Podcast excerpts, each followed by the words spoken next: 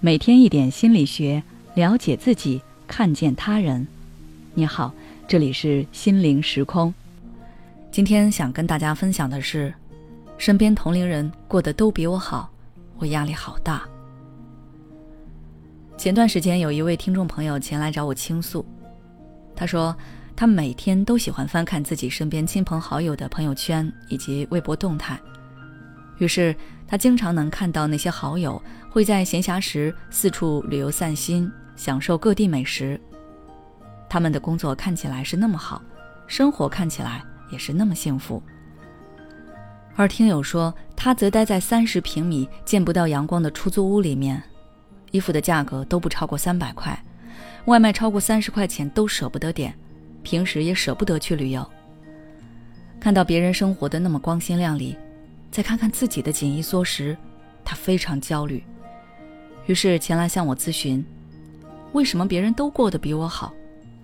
看到身边的同龄人过得都那么恣意，我压力好大。这种把自己和身边同龄人进行比较而带来的压力，在心理学上被称为朋辈压力。朋辈压力在生活中随处可见。比如读书时，我们都深受别人家孩子的困扰，这就是一种十分典型的朋辈压力。这种压力并没有随着我们年龄的增长而消失，反而一直伴随我们左右。读书时和身边的同学比较成绩，工作之后和同龄人比较工作职位与薪资水平，有了孩子之后又开始比较周围其他人给孩子提供的教育资源，这些。都是朋辈压力的表现，而这些和身边同龄人比较带来的压力，会让我们出现一系列负面情绪，例如自卑、焦虑等等。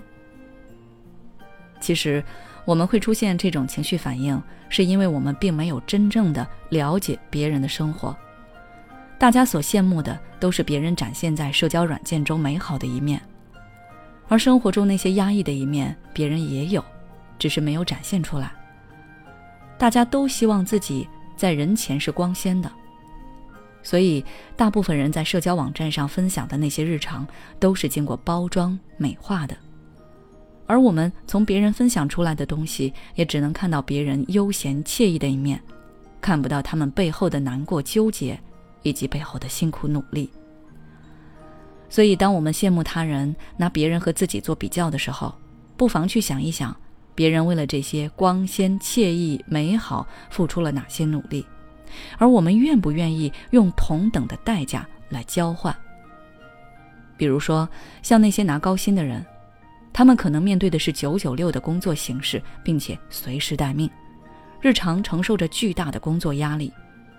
如果你愿意，那你可以朝着这个方向拼搏努力；如果你不愿意，那你就该忽视掉别人的生活，专注自己。不要再和周围人进行横向比较，只和自己进行纵向比较。也就是说，我们与其跟身边同龄人进行对比，倒不如跟自己的过去、现在和未来做比较。因为人与人之间的比较是没有太大意义的，每个人都是独特的存在，大家的家庭背景、受教育环境、人格特点。外貌等条件都是不一样的，那这样比较带来的结果是没有太大的参考意义的，只能给自己带来压力，让你产生焦虑、自卑、不满等等负面情绪。而且人与人之间的比较是没完没了的，工作、家庭、伴侣、成就等皆可拿来做比较，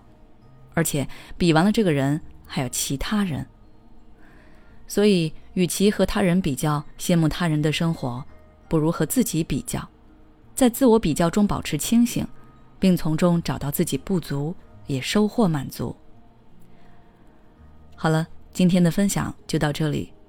如果你想要了解更多相关内容，欢迎关注我们的微信公众号“心灵时空”，